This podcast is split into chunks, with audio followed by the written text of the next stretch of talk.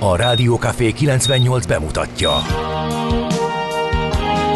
A Fekete Erdőn is túl, a város szélén, a hatos számú korteremben, egy olyan városban, ahol a vészhelyzetek mindennaposak, és bármi megtörténhet. És meg is történik.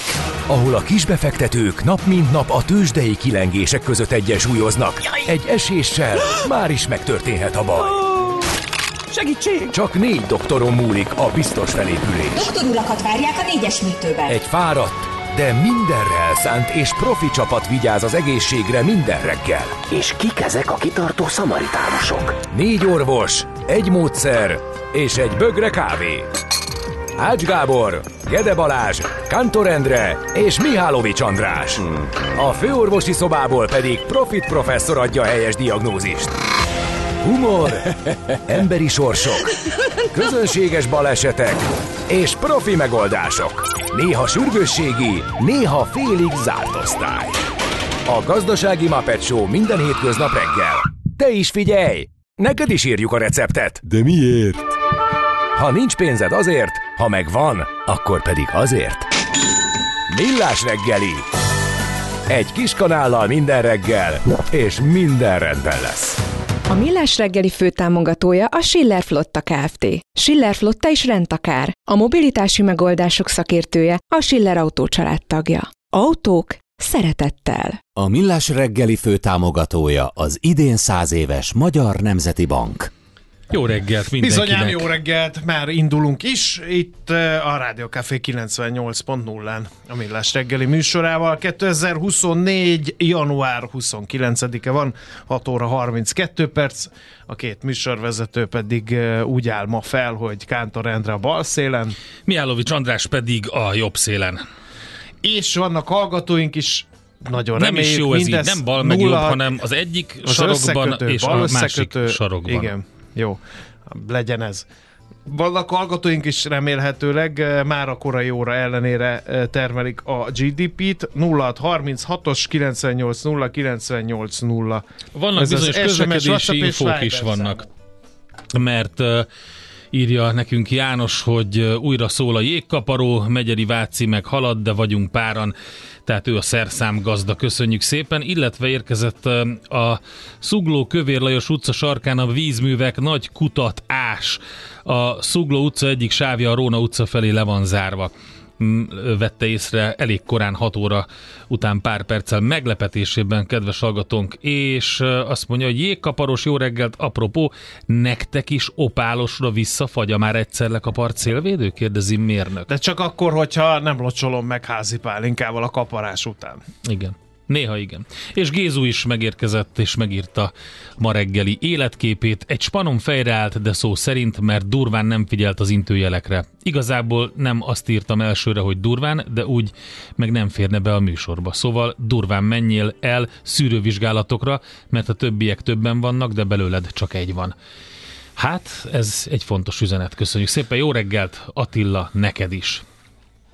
Na, um, Morgan Not Sunshine kartársak nem melegben, de nem is nagyon dobozos a pirkadat. Ma sanszos, hogy megen a napon aranyos, árnyékban nem barátságos lesz a járása az időnek.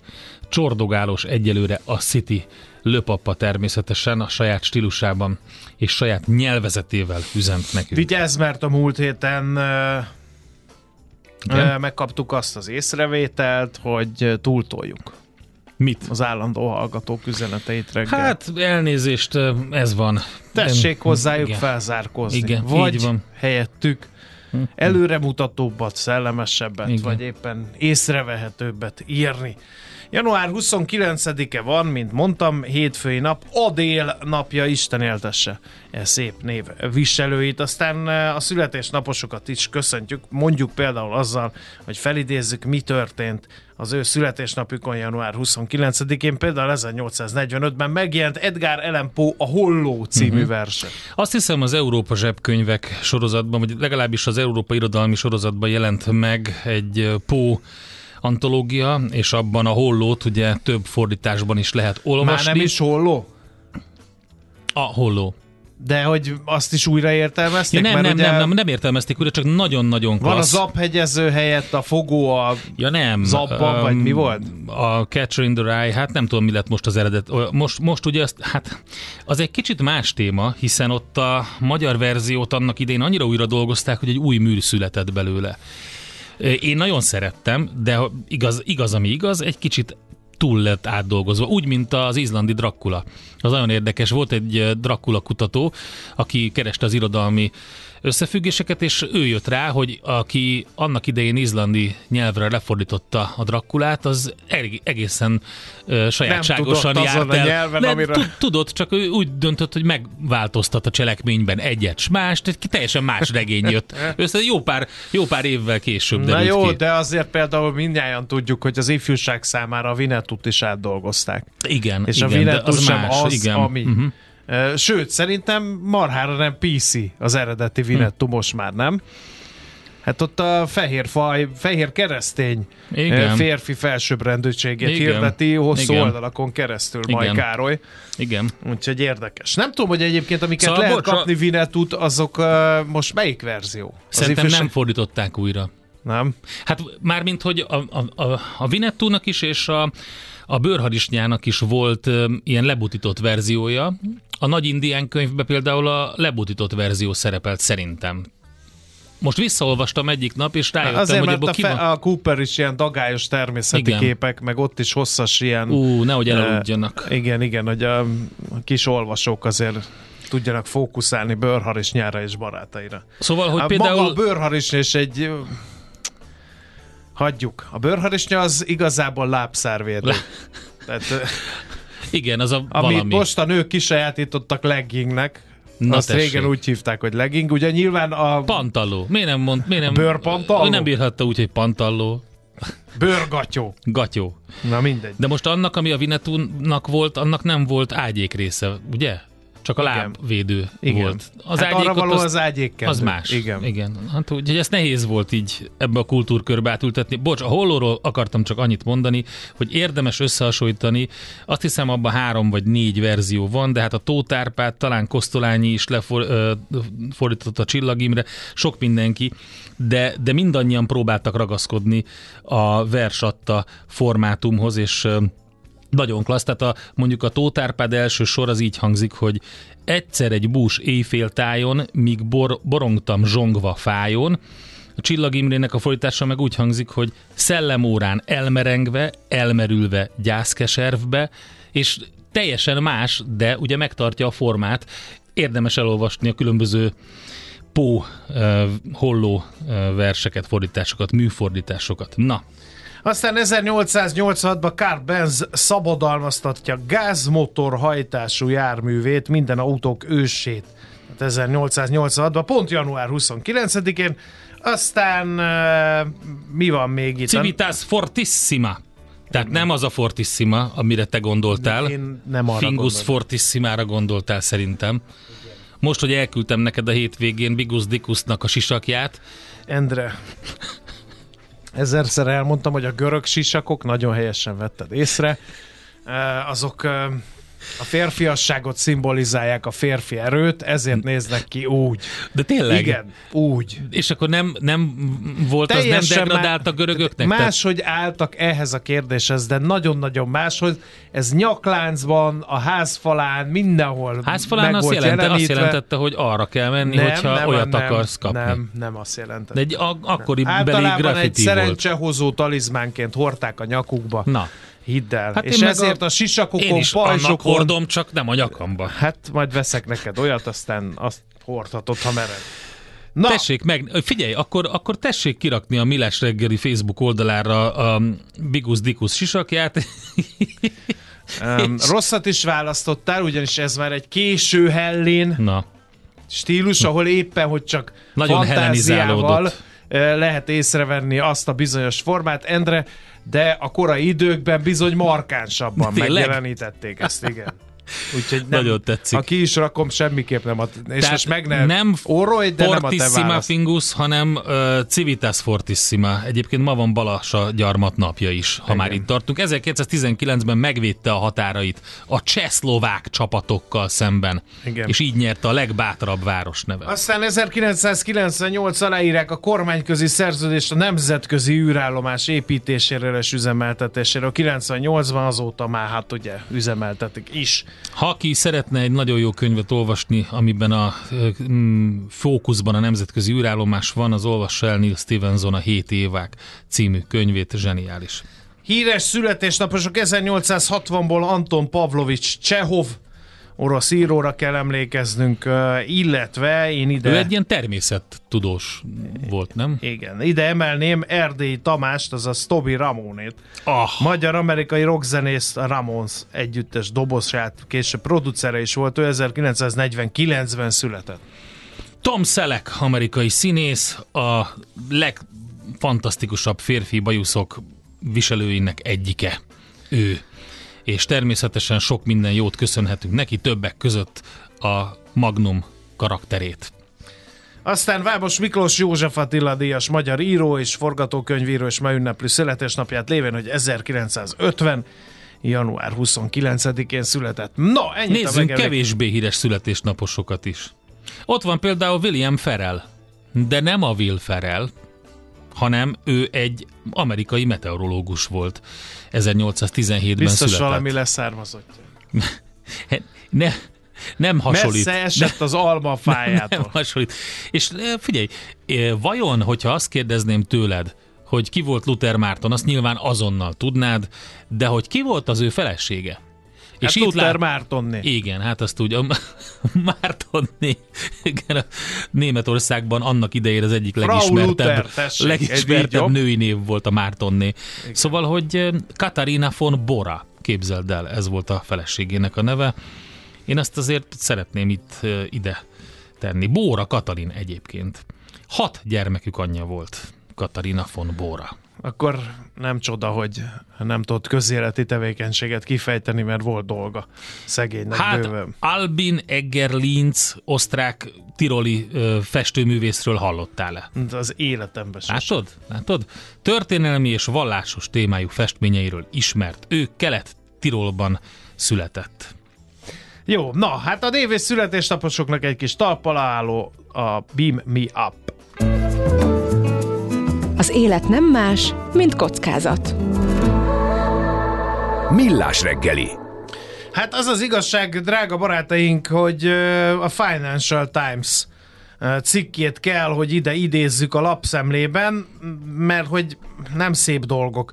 Az Európai Unió megfenyegeti Magyarországot, amennyiben a magyar kormány az uniós vezetők legközelebbi ülésén megvétózza az Ukrajnának szánt segélycsomagot. Vasárnap késő este jelent meg ez a cikk a Financial Times-ba. Egy birtokába jutott tanácsi jelentésre hivatkozik a lap. Lényegében az szerepel ebben a dokumentumban, hogy az EU szabotálni fogja a magyar gazdaságot. Még egyszer, az EU szabotálni fogja a magyar gazdaságot.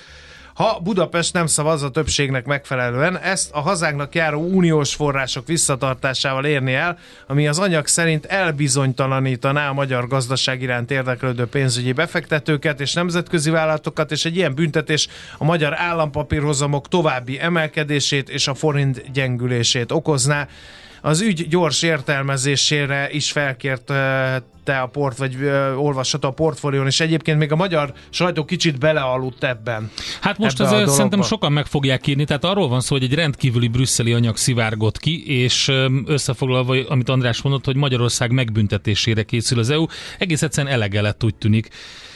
És azért is, mert ugye például 27-én este jelent meg a Reutersnél egy információ, bonyolultabbá váltak az ukrajnai 50 milliárd eurós támogatási programról szóló tárgyalások, mivel a magyar kormány álláspontja az ügyben nem igazán volt rugalmas. Ezt egy magasrangú diplomata ö, közölte a Igen. Reutersel akkor, és arra utalt ugye, hogy a február 1 rendkívüli uniós csúcs találkozón lehet, hogy mégsem jön össze az egyhangú támogatás a négy évre szóló 50 Igen. milliárd eurós programról. Ez az, ami most már olyan szintig jutott, hogy legalábbis a Financial Times-nak kiszivárgott információk szerint egy nagyon komoly retorzióra Igen, egy, számíthatunk. egy bizalmas stratégia, így titulálja a Financial Times ezt a tervet, újabb szintlépés a Brüsszel és Budapest közötti csatában. Egy olyan stratégia, amely kifejezetten a magyar gazdaság gyengeségeit célozza, veszélyezteti a valutát és a befektetői bizalom összeomlását idézi elő, hogy munkahelyeket és növekedés sértsen, ha Budapest nem hajlandó feloldani a Kijevnek nyújtandó támogatással szembeni vétóját. Közben a a dokumentum Times- leszögezi, hogy amennyiben a február 1-i csúcs találkozón nem születik megállapodás Ukrajna támogatásáról, a többi állam és kormányfő nyilvánosan kijelent, hogy a magyar miniszterelnök nem konstruktív magatartásának fényében nem tudják elképzelni, hogy uniós forrásokat biztosítsanak Budapestnek. Megkérdezte a Financial Times Bóka János Magyarország uniós miniszterét, aki azt mondta, hogy Budapest nem tudott a pénzügyi fenyegetésről, de országa nem enged a nyomásnak. Konkrétan ezt fogalmazta meg Bóka János. Um, hát nem hangzik jól ez az egész történet és hogy idáig eljutottunk. Van egy érdekes vélemény a portfólión, ugye ezt szemlézzük itt a lapszemlében. A kiszivárgott tanácsi dokumentumban teljesen új elem, hogy a legfelső szintű EU-s döntéshozók explicit arra készülnek, hogy gazdasági nehézségeket okozzanak Magyarországnak. Úgyhogy ez egy, hát hogy is mondjam, ez már nem ez már nem azzal De nem való gurigálás. példanélküli, eh, ráadásul, mert a, arra emlékeztet a portfólió, hogy a görög válság időszakában láttunk erre példát, de a magyar kormány és Brüsszel harcában ilyenre eddig nem volt példa. A dokumentumban foglaltak valósak, és az EU vezető tisztviselői valóban ilyen a fentebb bemutatott szándékai vannak, akkor ez egy új szintje lehet mm. a magyar-EU viszonynak. Egyfajta gazdasági háború indulhat egy EU tagállam ellen. Egy gazdasági pénzügyi nyomásgyakorlással terveznék belekényszeríteni a magyar kormányt abba, hogy vállalja fel a 26 másik tagállam által Igen. Támogatott irányt, ne okozzon túl sok bonyodalmat egy Hát a forint árfolyamán egyébként egyértelműen látszik a sztori, 27-én 3,85 körül volt, most 3,88, egyelőre itt tartunk, hogy meglátjuk, hogy innen mi történik. Jó, akkor nézzük meg a tőzsdei helyzetképet is. Hol zárt? Hol nyit? Mi a sztori? Mit mutat a csárt? Piacok, árfolyamok, forgalom a világ vezető parketjein és Budapesten. Budapest értéktős, ezek még a pénteki adatok, tehát alig ha lehet arra számítani, hogy én nem marad érintve a mai tőzsdei kereskedés, Biztos. de erről majd később beszélgetni fogunk még a tőzsdei nyitáskor. 7 ot esett pénteken a Bux 64.092 pontról kezd ma. A vezető papírok mindegyike mínuszban zárt a hét utolsó kereskedési napját. 0,5%-os mínusz az OTP-nél 16.895 forintos záróérték, a Richter 1,8%-os mínuszhoz jött össze 9.330 forintig ment vissza az árfolyama. 0,3%-os mi- MOL mínusz volt 2848 forintos záróértékkel, a Telekom pedig 777 forintos zárt, ami 0,4%-os mínusz. Az x kategóriából, ahonnan a Gloster ugye már a prémiumba lépett, fele hallhattátok az ismétlésben, meg a pénteki napunkat erről, ennek szenteltük, hogy élőben tudósítsuk erről. Ott most azért volt pörgés, például a nap papírjaiban 11,8%-ot uh, erősödtek, aztán a vertikál papírjai estek 0,4%-ot, uh, a navigátor részvények 3,4%-os mínuszban zártak, É, úgyhogy ezek voltak a legfontosabb hírek, információk a tőzsde előszobájának számító x kategóriából. Hát a nyugati tőzsdéken több érdekes dolog volt, többek között céghírek.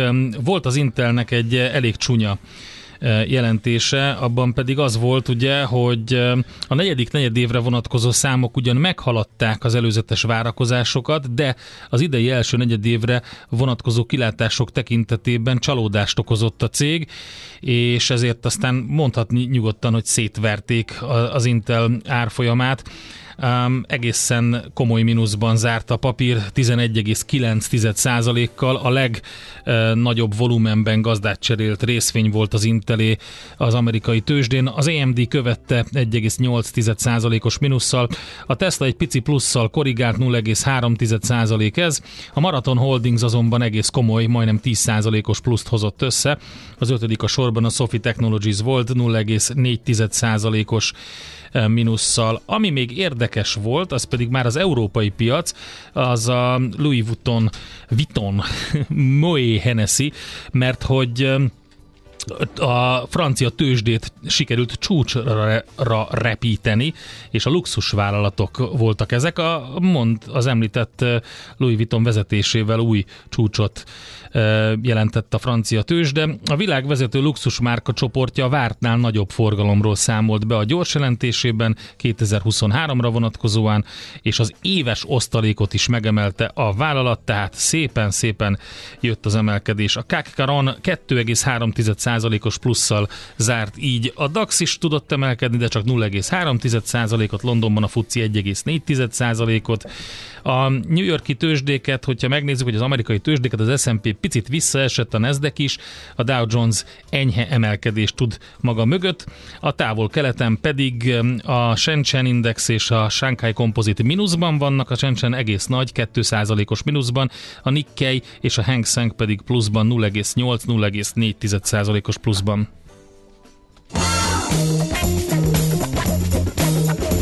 Tőzsdei helyzetkép hangzott el a Millás reggeliben. Tőzsdei helyzetkép hangzott el a Magyar Nemzeti Bank támogatásával.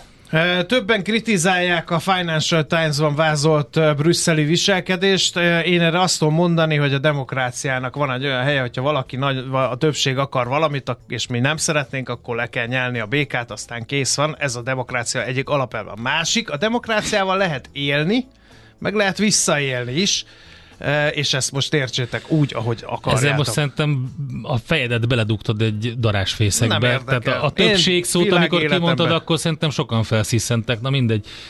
Az EU helyében én is pipa lennék egy állandó beszólogató és renitens emberre, ezt a többit most így hirtelen Másik meg, hogy belépünk egy klubba, aminek a belépéskor egy marha nagy tacepaun ki vannak függesztve a szabályai, ezt a tacepaut mi aláírjuk, majd utána csúnyán viselkedünk. Hát ott a klubból a tagság előbb-utóbb először csak susmorognak a sarokba, aztán, hogyha tovább folytatódik ez a viselkedés, próbáljunk ki egy golfklubba mondjuk a szőnyegre pökni, és nézzük meg, hogy mi történik ottan. Úgyhogy a klub szabályait, aki nem tartja be, hát az egyre csúnyább dolgokra számíthat, még uram, bocsá, biztonsági őr is kivezetheti, vagy valami Igen. ilyesmi. Na, hát itt van Czoller Andi. Nem vagyunk vidámak ettől, és nem vagyunk idegen szívűek ettől, mert hogy rajtunk fog csattanni az ostor, ne legyenek nem. illúzióink. Vagy én rajtam nem. Miért neked nincsen hungárián forintod? De, de hogy állampapírom is van. Hát akkor jó napot kívánok. Ennyit szerettem volna mondani. Na jó, Kérem, kapcsolja ki.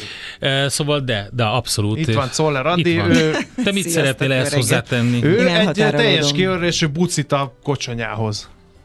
Elraktam be a Kitette hideg, a hűtőbe, hidegbe. ne nézzed, ne keresd. Ja, ne, a kocsonyát az nagyon jó, hogy hoztad, mert nem tudtam szendvicset csinálni reggel, úgyhogy ez egy életmentő Logikus műtét. választása, nem tudunk szendvicset csinálni, akkor együnk kocsonyát. És uh, viszont a milyen te, nem teljes kérdésű, a sajtos tanglit kértem uh, uh, hozzá. sima fehér kenyérre. Jó lesz nekem a sajtos tangli, most megkívántam. A sajtos tangli. A Tomi már tudja, majd akkor megy Ruzsa a... Sándor meg forog a sírjában. Nem? Ruzsa Sándor? Hát, hát nem, nem ő mondta, hogy még a legfinomabb birka pörköltet is el lehet rontani egy kis kanál és nem mondom, nem. hogy mivel. Ő azt mondta, hogy ha mindenki úgy tesz, ahogy szóval tönni kell, akkor minden úgy lesz, ahogy lönni kell. És ő azt semmi, mondta. azt mondta. Így van, na mehetünk. Meg híbe csúf, azt is mondta a csajoknak.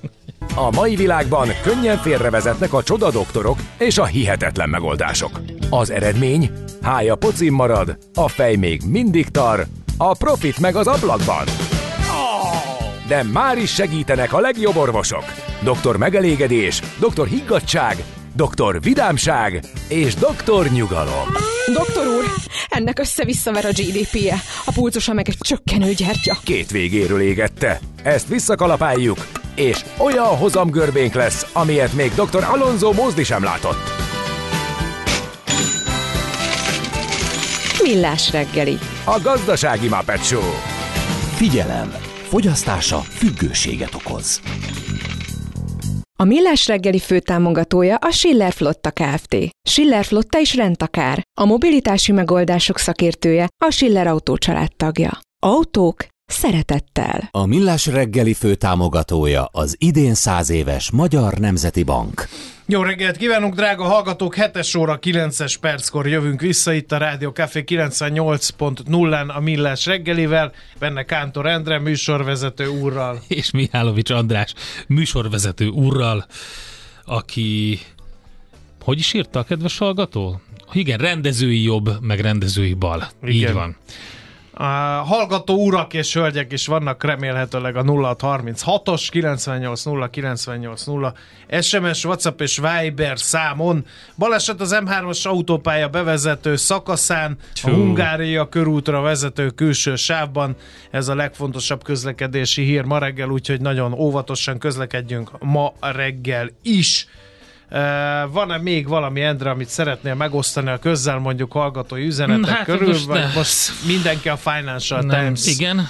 kapcsán demokrácia Hát felfogási látszik, vitát. hogy ki az, akinél a fékezett habzású agymosás működött. Neki gratulálok. Igazából más nem tudok mondani, mint azt, hogy a Schopenhaueri realitásokra tessék egy kicsit rákanyarodni, vagy kantot olvasni azzal, Nagyon hogy, szépen hogy kérlek, élünk. Endre, hogy úgy álljunk ehhez a demokrácia dologhoz, hogy semmiben nem értek egyet veled, de az életemet adnám azért, hogy ezt elmondhassd. Jó? Ezt az elvet irányítva Rendben, próbáljuk András. megközelíteni ezeket a kétség kívül Jó. ilyen vagy irány, olyan irányú elhajlásokat. Legyen, legyen. Értem. Jó? Budapest rovat következik. Akkor legyen ez, hát ilyen átmeneti ment, mencsvárként. Kíváncsi vagyok, milyen hírek lesznek, mert lehet, hogy ott is felhúzod magad.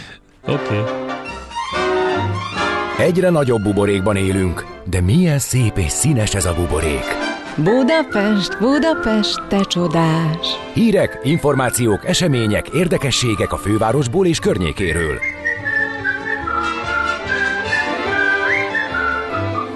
Mit Na, hát csináltak éppen- már megint? Már hát éppen kezd le- csillapodni a vitézi BKK balhé, vagy legalábbis nem csillapodik, szerintem csak éppen vihar előtti csend van megint, ugye. De most a nemrég nálunk is nyilatkozó Vitézi Dávid most a főváros vezetésének üzent megint, ezúttal a taxis hiénák megregulázásához adott tippeket, mert hogy újra a figyelem középpontjába kerültek a budapesti turizmus újbóli növekedésével, ezt írta ki közösségi oldalára, és azt mondja, hogy most új módszerrel kopasztják meg főleg külföldi utasaikat. A trükk lényege, hogy az utazás végén egy nullával többet ütnek be a terminálba, és így lesz egy 4000 forintos utazásból egy pillanat alatt 40 ezres, aki Vitézi Dávid három ötletet is javasolt a hiének megfékezésére.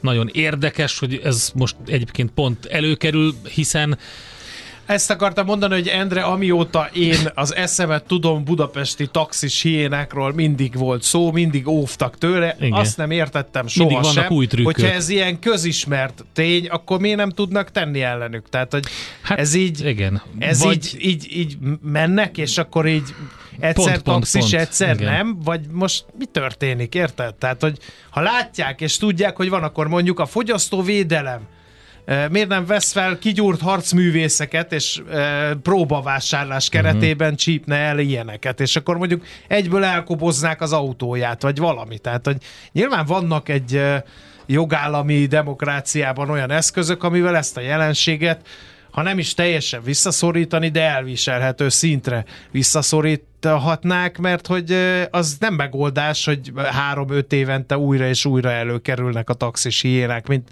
létező és a budapesti városképhez hozzá tartozó nyúlványok, vagy nem is tudom, hogy fogalmazzak.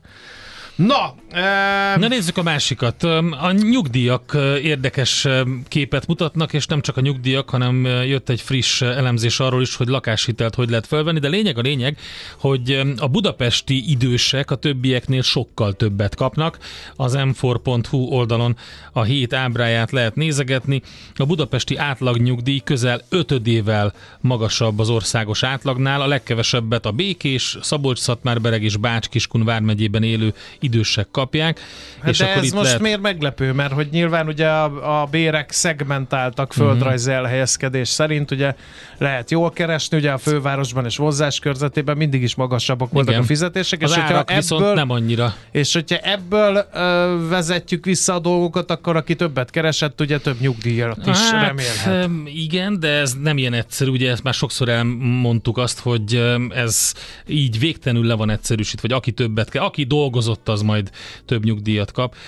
Azért így látszik az, hogy nem csak a, a, a bérek tekintetében van érdekesség, a fővárosi átlagkeresettel akár 4 millió forinttal nagyobb és kedvezőbb kamatozású személyi kölcsön is igényelhető, ami a csak nem 200 ezerrel alacsonyabb szabolcsi átlagbérrel Szóval a lakáshitelnél pedig 12 millió forinttal nagyobbat lehet felvenni budapesti Hát de átlagbérrel. annyival drágábbak is az Csak hogy ingatlanok, mondom- mint Békés megyében. Hát nem tudom, ezt majd meg kéne vizsgálni. Minden esetre a Bank 360-nak megjelent az elemzése. Az egészből látszik, hogy vízfejű az ország továbbra is ebből a szempontból, és egyenlőtlenségek pedig ollója pedig tovább nyílik.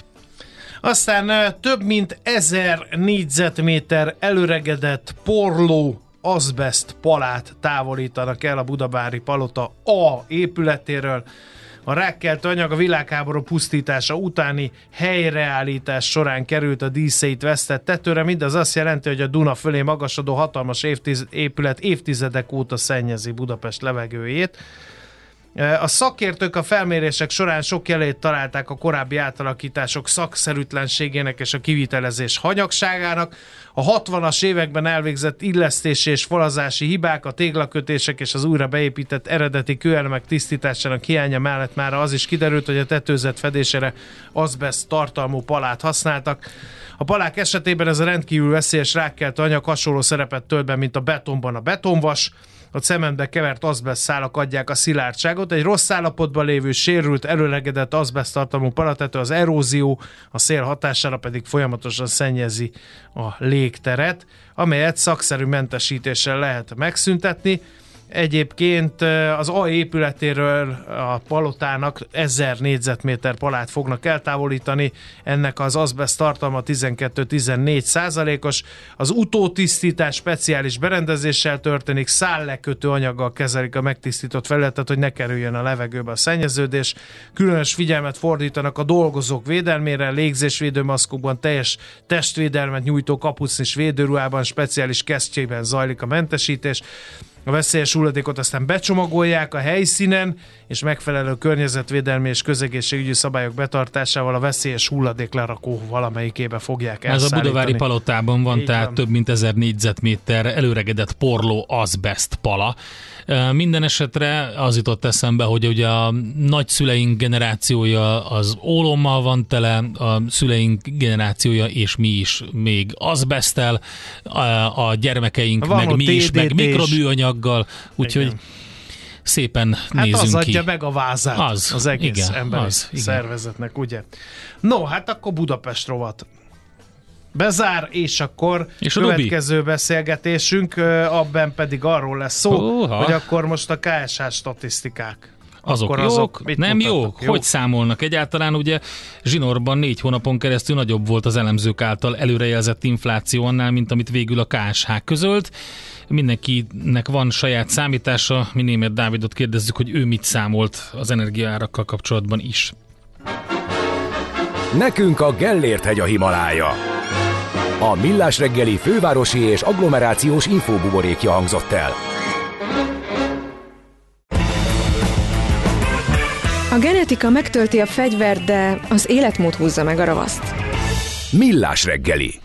Hát nézzük csak meg ezeket a statisztikákat, illetve az előrejelzett inflációt. Ugye egy elég parázs vita robbant ki sok statisztikus között azzal kapcsolatban, hogy jók-e a KSH statisztikái, vagy előrejelzései, vagy nem. Zsinórban négy hónapon keresztül nagyobb volt ugyanis az elemzők által erő, előrejelzett inflációnál, mint amit végül a KSH közölt. Mindeközben ugye folyamatosak a viták az energiainfláció mérése körül.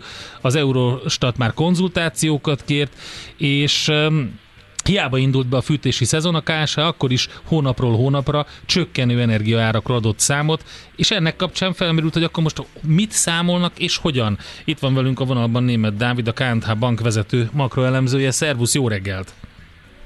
Jó reggelt, kívánok, sziasztok! Hát te is átszámoltad ezt a történetet. Neked nem mindenhol jött ki a matek. Ugye az volt az érdekes, hogy ha megnézzük a havi számlákat, mármint amit a KSH alapján a vezetékes házra kell átlagosan fizetni, ott 2022. augusztusában jött be a szabálymódosítás, és akkor hirtelen 221%-kal emelték meg a vezetékes gázárát a lakosság számára. Majd utána ezt követően gyakorlatilag alig volt olyan hónap, amikor emelkedett volna, Összesen két ilyen hónap volt, amikor még emeltek a gázáron, egyébként három, amikor nem változott, és az összes többi hónapban pedig csökkent.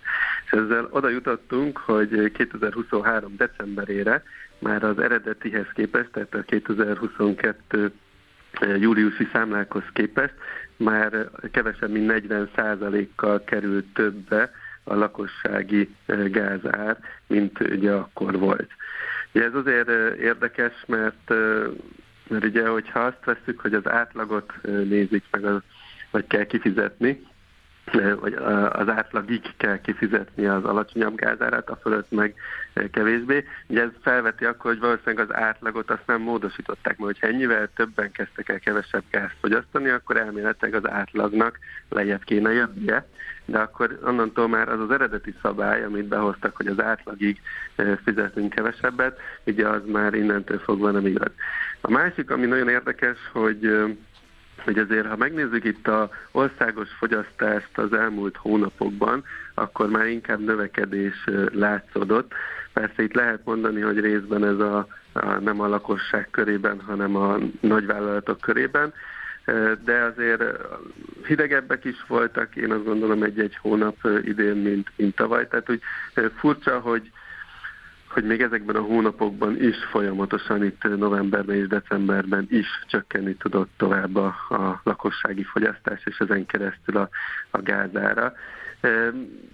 Ugye erre itt arra hivatkozik a KSH egyébként, hogy nincsenek meg még ilyenkor a friss adatai is, tehát egy becslés, ez már abba felvetíti a, felveti a kérdést, hogy akkor miért egy becslésen alapuló inflációnk van, hanem akkor miért nem egy olyan, hogyha két hónappal vagy három hónappal korábbról eh, áll rendelkezésre lakossági fogyasztó, gázárfogyasztás, akkor inkább el kéne esetleg tolni eh, ezt az a inflációt ennyi eh, két-három hónappal a gázára vonatkozóan, és akkor egy kicsit később követi le, akár, mint ahogy egyébként a, a fogyasztói kosárban egy régebbi fogyasztási szerkezetet érünk, tehát ott se a 2024-es fogyasztási szerkezetét nézzük a lakosságnak. Úgyhogy itt az átláthatósággal mindenképpen vannak problémák, és valószínűleg ez az, amire az Euróstat is felhívja a figyelmet, és szeretné jobban látni, hogy pontosan mi ez a módszert, hogyan lehet ezt pontosan mérni, nyomon, nyomon követni, mennyi ebből a becslés, mennyi a valóság. Már nem el, először fordul elő, hogy a KSH magyarázza, hogy mi történik, mert mindig, mindig valami érdekes dolog történik a hivatalos statisztikákkal. A visszatérő érvük az az, hogy mindenben az Európai Unió statisztikai hivatalának a módszertanát használják.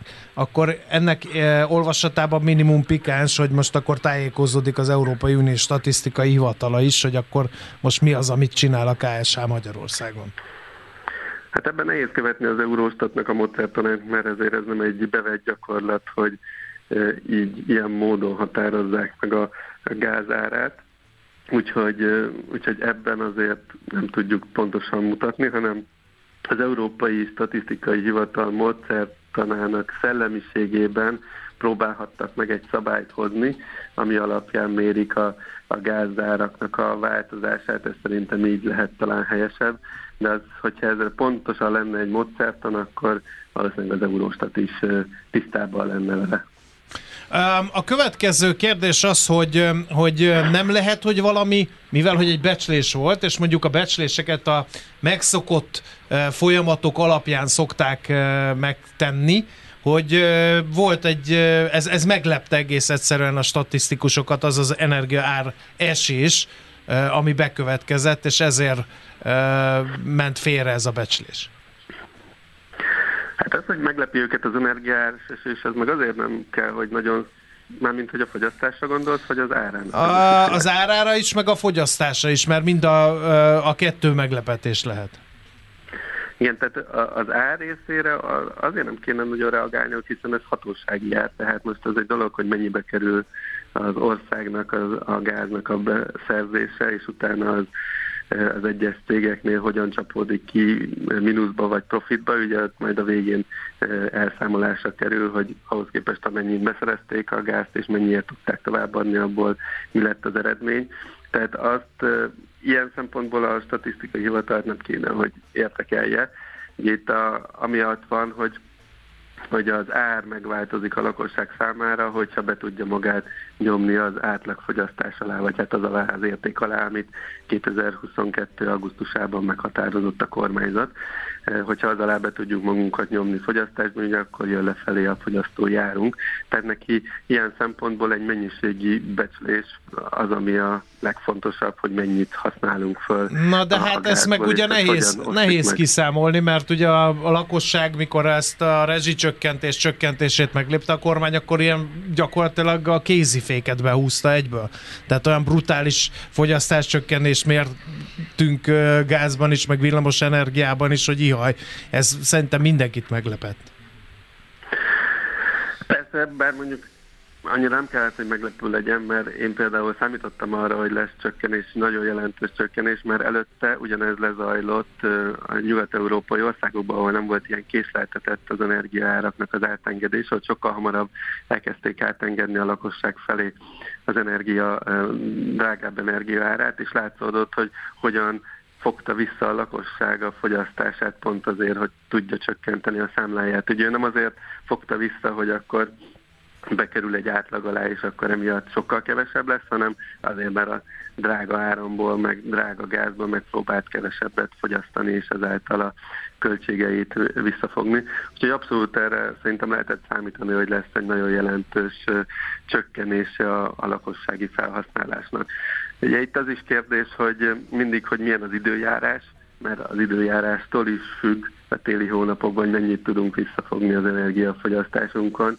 Persze egy darabig az ember a hőfokot tudja lefelé venni, de hogyha nulla fok helyett mínusz 20 fok van, akkor ezt az alacsony hőmérsékletet az nyilván sokkal több energiával tudja van, fenntartani. Ráadásul van ez az átkozott jelleggörbe, amit az MVM is e, alkalmaz, és azt e, is e, vélelmezhetjük, hogy ezt a jelleggörbét használták a becsléshez, ami meg, e, ami meg az elmúlt évek enyheteleit e, figyelembe véve lehet, hogy nem ugyanazt mutatta, mint amit te is mondtál, hogy most azért kicsit zimankósabb volt a tél. Idáig. Hát ez egészen, igen, hát ez egészen biztos, hogy jelleggörbét használnak, hiszen akkor havi szinten alapban már ö, ö, definíció szerint nem lehetne csökkenése havi szinten a, a gázfogyasztásnak és így a gázárának. Tehát itt egyértelműen azt nézik, hogy a, a, a jelleggörbéből adódóan hogyan alakul a hatna a lakosságnak a fogyasztása, és hogy az alatt a jelleggörbe alatt többen fogyasztanak, gázt, vagy kevesebben tudnak bekerülni a jelleggörbe alá. Tehát ez biztos, hogy ezt használják. Ugye itt is, hát itt, itt ezt még annó publikált egyébként a kormányzat, hogy hogyha valaki nem éves általányjal számol, hanem havi befizetésekkel és havi bediktálásokkal, akkor hogyan néz ki egy nyári hónapban a fogyasztás, és ott meddig kapja meg a rezsicsökkentett árat, illetve a téli hónapokban, a leghidegebb hónapokban, hol megy fel ez a határérték, ami alatt az olcsóbb gázt be lehet szerezni.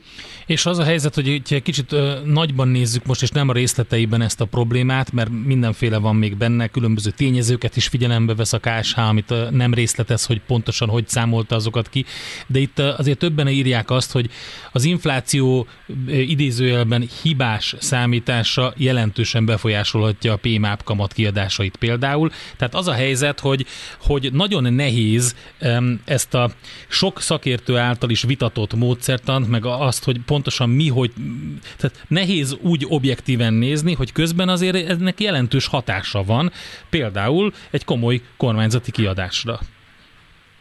Ez egyértelmű, tehát igen, onnantól fogva, hogy vannak inflációhoz köthető ugye nem csak termékek, amiben tudjuk kamatoztatni a pénzünket, hanem vannak inflációhoz köthető kiadásai is a kormányzatnak. Például ide lehet venni a nyugdíjkiadásokat, amit a nyugdíjak korrekcióját, amikor évvégén látjuk, hogy alacsonyabb vagy magasabb volt az infláció, mint amivel a kormányzat tervezett, akkor azt novemberben ugye kiigazítják. Na most, hogyha magasabb lett volna az infláció, akkor többet kellett volna adni a nyugdíjasoknak az összel. Szóval vannak abszolút olyan kiadások, amik, amik inflációhoz köthetőek. Hogy egyébként ez hány tizedet jelentene, valószínűleg egyébként nagyságrendi különbségek én, én nem várnék, mert, mert biztos, hogy csökkent a, a gázfogyasztás egy darabig. Itt inkább az a nagyobb kérdés, hogy tényleg itt az utolsó egy-két-három hónapban is valóban megtörtént ez a fogyasztás csökkenés, mint amit a statisztikai hivatal most az áraiba betett, vagy nem. Ez tényleg az éves átlagos inflációt már nagyon kis mértékben befolyásolja, de hát itt a kérdés, meg az egyik fő kérdés az, hogy tényleg legyen egy olyan prudens rendszer, amit szépen lehet követni, és számszerűsíteni, és ne egy ilyen találgatás, hogy akkor na most vajon miből dolgozik a KSH, honnan van ez a gázfogyasztás, mikori adattal, mennyi a becslés, stb. Tehát ez az átláthatóság azért az elég fontos, hogyha statisztikai adatokkal dolgozunk, hogy el tudjuk hidni azt, amit a gazdaságról ők publikálnak, az valóban úgy van, és ne jöjjenek vissza ezek a vélekedések, hogy mint a kommunizmusban, meg stb., hogy kozmetikázzák az adatot, ahogy éppen szeretnék látni. Oké. Okay. Hát igen, legyen hát ez a végszó. Igen. Köszönjük szépen. A szagának folytatása következik, borítékoljuk. Köszönjük szépen a szakértelmet, jó munkát a hétre. Köszönöm szépen, szép napot. Szervusz, szia! Német Dávid, a KNH bank vezető makroelemzője beszélt egy kicsit, hogy a KSH statisztikái akkor hogy alakulnak energiaárügybe. Mi várható a héten? Milyen adatok, információk, döntések befolyásolják a forint értékét, a tőzsdei hangulatot? Heti kitekintő, a millás reggeli szakértői előrejelzése a héten várható fontos eseményekről a piacok tükrében. Fú, hát igazi... Statisztikával kezdtük a reggelt, ugye az előbb hallhattátok ezt a statisztikai módszertani beszélgetést, filozofálgatást, most statisztikákkal fogjuk folytatni, mert igazi adatdömping jön ma. Minden van, Nem ma, GDP, inflációs adatok, és ráadásul kamatdöntések is, mert ugye itthon is, meg az Egyesült Államokban is kamatdöntésre lehet számítani. A Tardos Gergő fog ennek a hátteréről beszélgetni, meg a várakozásokról, az OTP elemzési központ vezetője. Jó, szervusz, jó reggel! Jó reggel, üdvözlöm a hallgatókat! No, kezdjük akkor Magyarországon. Ugye megy a vita, hogy magas-e ez a kamatszint, nem magas, bátor-e az MNB, vagy nem bátor, milyen lépés várható a héten?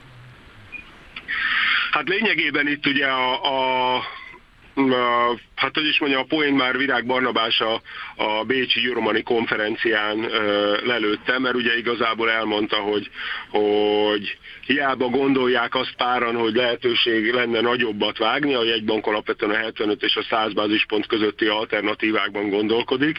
Ugye a, azért, ha megnézzük a kamat infláció növekedés hármast, akkor ugye azt látjuk, hogy az infláció nagyon gyorsan lejött eh, az év végére, tehát igazából azt mondhatjuk, hogy, hogy ugye az éve, évvégi infláció az 5,5 százalék volt, a kamat 10,75, és azért ez egy, ez egy ilyen a visszatekintő reálkamat nagyon magasra nőtt, és az előretekintő is magas, hiszen, hiszen igazából azt mondhatjuk, hogy már, már majdnem fél éve annyi az inflá, a havi inflációk évesítve, azok ilyen lényegében célközeli értéket adnak ki, és előre tekintve azt várjuk, hogy az infláció lemegy ilyen az év közepére mondjuk ilyen három és fél százalék környékére, majd ott megfordul, és egy lassan elkezd emelkedni, tehát igazából az látszik, hogy az előre tekintő rákamat is nagyon magas, ugye a gazdaság hát nem teljesít túlvitézül, azt hiszem ezt is nyugodtan mondhatjuk, tehát hogy igazából erről az oldalról lehetne nagyot vágni a kamaton. Viszont a másik oldalon, ugye a jegybank ezt hangsúlyozza, hogy, hogy nagyon rosszul néz ki a külső környezet, tele van kockázatokkal, e, igazából a, a forint mellett nagyon sok spekulatív pozíció van, aminek a hirtelen lezárása gyengítheti a forintot, és egyébként a forint meg amúgy sem vitézkedik, és hogy ezek, ezekből azt mondja, hogy, hogy inkább havonta megy tovább ilyen 75-100 bázispontokkal, sem egy nagy lépéssel kockáztassa az árfolyamot, és hogy igazából, de azt elmondta már a, a, az alelnök úr, hogy, hogy az év közepére 6-7 százalékig lemehet a, a, az irányadó kamatszint. Bocsánat, az év közepét mondtam. Igen. Igen. Igen. Év közepére, na, na, júniusra. Mondtam, tehát Igen. Az, így van, tehát az év közepén 6-7 százalék lehet a kamat. Nem ér ilyet csinálni, igazából... Gergő, hogy hirtelen beszólsz, hogy, hogy figyelünk-e rád egyáltalán, és akkor nem biztos, hogy rögtön tudunk válaszolni, de figyelünk, figyel, itt vagyunk, figyelünk. Nem úgy, mint a hatodikos érettségizők, vagy mi az felvételizők. Az, a, Oké, okay, figyelünk. Meg, meg, meg, meggyőztetek, de azért néha, néha így a, a telefon másik végéről is lehet zavar, megpróbálkozni azzal, hogy zavarba hozzuk a... Igen, nagyon Na, jól csinálod. Hogy, de, de visszatérve, igen, az év, év, közepén, és ugye az év második fele nagy kérdés, ugye elvileg a fejlett országoknál akkor lesz kamatcsökkentés, uh, viszont nálunk meg, meg, meg leáll elvileg a, a dezinfláció. Úgyhogy ebből még bár, bármi lehet, de, de azért az körvonalazódik, hogy az év második felében egész biztos, hogy olyan ütemben nem lehet tovább menni a kamatvágásokkal, abban is van kérdés azért, hogy, hogy lehet-e majd tovább menni. Minden esetre a mostani kamat döntésnél azt gondolom, hogy, hogy ugye 75 vagy 100, ugye mi sokáig azt gondoltuk, hogy nagyot is lehet vágni, igazából nem olyan rég még azt gondoltuk, hogy tuti száz, a csapat fele százara gondol, a másik fele 75-re, és igazából ez a forint gyengeség miatt azt gondoljuk, hogy lehet, lehet hogy ebből csak 75 lesz hát, most.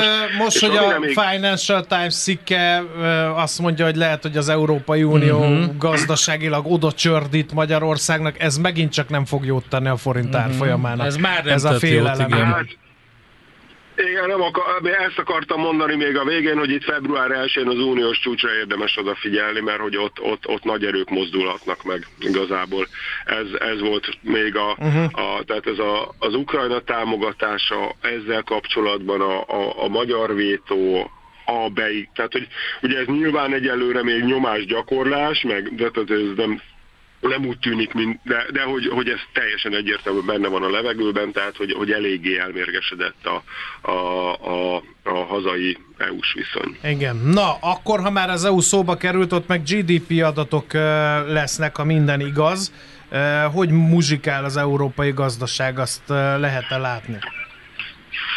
Hát ilyen a halk sziripelésen passzol rá Aha. igazából, tehát hogy lényegében azt mondhatjuk, hogy, hogy egy éve stagnál az uniós GDP, tehát hogy, hogy lényegében a negyed év per negyed év növekedés ütemek ilyen nulla körüliek, ugye van olyan, hogy kijön, hogy plusz nulla egy, aztán revidál, tehát lényegében azt lehet mondani, hogy ha ránézünk, akkor lapos az európai gazdasági tevékeny, aktivitás, tehát hogy nem változik a szintje, és ennek köszönhetően ugye az év per év mutatója nulla közelébe lejött. Ami érdekes, hogy a negyed év per negyed év milyen lehet, ugye a piaci várakozás egy nagyon enyhe recesszió, amivel már két negyed, egymást követő negyed évben meg lenne a recesszió, és akkor, akkor most megint azt mondhatjuk majd, hogy le lehet írni, hogy akkor megvan a technikai recesszió, de az a helyzet, hogy, hogy azért a lehet ennél rosszabb is az adat, tehát hogyha megnézzük az ipari teljesítményt, a kiskereskedelmi forgalmat, az építőipart, a bizalmi mutatókat, akkor azért ebből egy nagyobb mínusz is kijöhet, tehát mondjuk negyed év per negyed év mínusz 0,2, mínusz 0,3.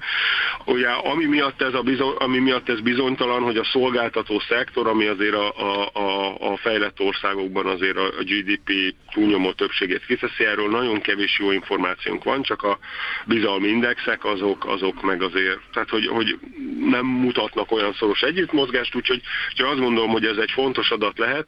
Ugye a, a fő kérdés az az, hogy mit csinál az LKB, aki eddig hát elég elhatárolódott a kamatcsökkentéstől, igazából az év második felére sejtette, hogy esetleg lehet valami. Hát de ott meg attól piac... függ, hogy milyen lesz az infláció, nem? Ott is meg, mint hogyha ilyen enyhe növekedést olvastam volna az inflációs várakozásokban az eurozónában.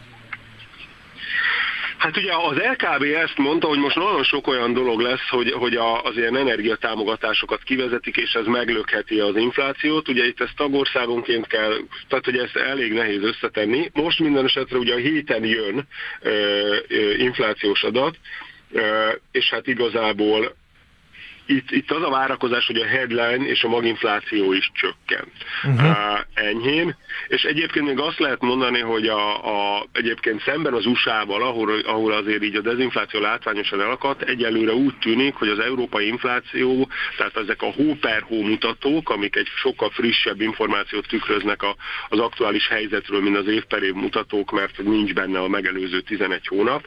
Uh, tehát igazából az látszik, hogy ott azért a havi átározás aktivitás eléggé lejött, ugye összhangban azzal, hogy, hogy, hogy azért így a gazdasági aktivitás elég nyomott. Ugye igazából ilyen monetáris politikai szempontból egy büdös zokni van a szennyes tartóban, tehát a munkaerőpiac továbbra is nagyon feszes, és a bérdinamika magas annyira, ami tehát ez az ilyen 5% körüli növekedés, úgyhogy negyed év per negyed évesítve, vagy év per év is, ez egyszerűen nyilván ö, alkalmazotti oldalról ez jó, de hogy meg ugye a reálbérek már elkezdtek nőni, de igazából azért azt mondhatjuk, hogy, hogy ez a szint, ez, ez mivel a szolgáltató szektor átárazását alapvetően ugye a, a, a bérdőmika határozza meg, mert ez egy nagyon munkaerőintenzív ágazat, ezért azt lehet mondani, hogy a szolgáltató szektornak az inflációja egyébként nagyon erősen együtt mozog a bérdinamikával, és hogy az LKB azért azt megvárná, amíg a bérdinamika csökken. Uh-huh. Tehát, hogy, hogy ez az egész sanyarú növekedés, magasról eddig gyorsan csökkenő infláció, technikai dolgok miatt megakadó, ez nem kéne, hogy ok legyen arra, hogy a, a, az LKB nem vág, viszont ugye az, a, a egyrészt félnek a 70-es, 80-as évek hibáj, hibáinak megismétlésétől, tehát a túlkorai vágástól, másrészt azért ez a, a tehát az, a, ezek a technikai, tehát ez a, a, a energiatámogatásos kivezetéses történet, ugye mindig az a baj, hogyha ha ilyen problémás, prób- tehát nehezen, nehezen korrigálható dolgok jelentkeznek az inflációban, akkor abból, abból mindig baj van, mert kevésbé látjuk, hogy éppen Igen. merre, merre Rohan az idő, Gergő, bocs, hogy közbevágok, de még az USA-ról nem hát beszéltünk, pedig ott aztán van minden. Igen, kamat igen, döntés, meg rengeteg adat. Meg ugye, non-farm payroll, azaz a nem mezőgazdasági munkahelyeknek az alakulása, átlagkeresetek, etc. Minden ugye hogy a Fed szerdán dönt, egész biztos, hogy nem vág a kamatokon, az a kérdés, hogy milyen kommunikációt használ, eh, de hogy miért nem vág, hát igazából semmi nem indokolja, ugye még erős a növekedés, veszes a munkaerőpiac, gyorsan nőnek a bérek, eh, a, a, fogy, tehát a, a fogyasztói infláció, tehát a CPI az, az, az, az el, ott a dezinfláció megakadt, viszont az kétségtelen, hogy amit a Fed leginkább néz, ez a, a PC ármutató, ott lényegében azt mondhatjuk, hogy ott azért eléggé jól lejött az infla. Ez az egyik olyan dolog, ami miatt igazából előre tekintve a Fed mondhatja azt, hogy akkor igazából elindul a kamatok csökkentésével. A kérdés ennek az időzítése, itt is ez van, mint az LKB-nál, hogy a piac már márciusra azt gondolja, hogy, hogy bőven benne lehet a, a pakliban egy, egy vágás, miközben a Fed azért későbbre tenni, és a másik, hogy, hogy ugye a Fed ut- utoljára hármat mondott, a piac meg, meg hatot áraz továbbra is, tehát hogy a piac optimista, mert korábban kezdődő ciklust és sokkal gyorsabb vágást vár, mint ami, amiről a jegybank beszél, és ugye eddig a jegybank azért alapvetően a féket nyomta, kérdés, hogy ezzel mi lesz és hát az a helyzet, hogy a pénteki munkaerőpiaci riport az meg, meg ugye ilyenkor egy, egy csomó más ö, ö, munkapiaci adat jön, tehát egész héten jönnek adatok, de a, hát ugye a non payroll, vagy ez a, ez a munkaerőpiaci riport azért fontos, mert ugye ebből kijön, hogy mennyi munkahelyet teremtett a gazdaság, ugye itt azért arra számítanak, hogy, hogy ez, ez ö, tovább csökken, ugye igazából ilyen 200 ezer fölött szokott tehát az a mondás, hogy az egy erős munkaerőpiac, ahogy, ahogy e, ez alá jövünk be, az már egy gyengülőt jelentene. Fontos a munkanélküliség iráta, ugye itt az előző 3-8 volt, és most elvileg megint a várakozások szerint megint csökken. Ugye ez a 3-8, vagy a, a várta 3 hetes adat az egy nagyon feszes, nagyon alacsony munkanélküliség, és igazából még az átlagkereseteknél kérdés az ott, ott, ott 4% felett van még az ütem, és hogy, hogy hát igazából ha, ha azt látjuk, hogy a munkaerőpiac váratlanul elkezd ö, ö, felpuhulni, lassul a bérdőmük, a nő a munkanélküliség, akkor azt gondolom, az nagyban megnövelni egy, egy ö, gyors kamatvágás esélyét. Ha pedig ezek az adatok esetleg még erősebbek lesznek a vártnál is, az nyilván abba az irányba tereli a dolgot, hogy akkor kiáraznak uh-huh. egy vagy két Jó. kamatcsökkentést. Minden esetre nagyon fontos lesz a kommunikációt figyelni az adatok tükrében is. Én nagyon izgalmas hét előtt vagyunk, rengeteg szempontból is. Gergő, nagyon szép szépen köszönjük az összefoglalót. Hát jó hetet nektek is, meg a hallgatóknak is. Sziasztok. Nem volt meggyőző, de azért próbálkozzunk. Köszi szépen, szervusz nektek is. Szia! Tardos Gergely, az OTP elemzési központ vezetője sok mindenről beszélt, kamatdöntések itthon, az Egyesült Államokban, Európai Uniós GDP, inflációs adatok, szóval nagyon-nagyon sok és érdekes dolog lesz a héten.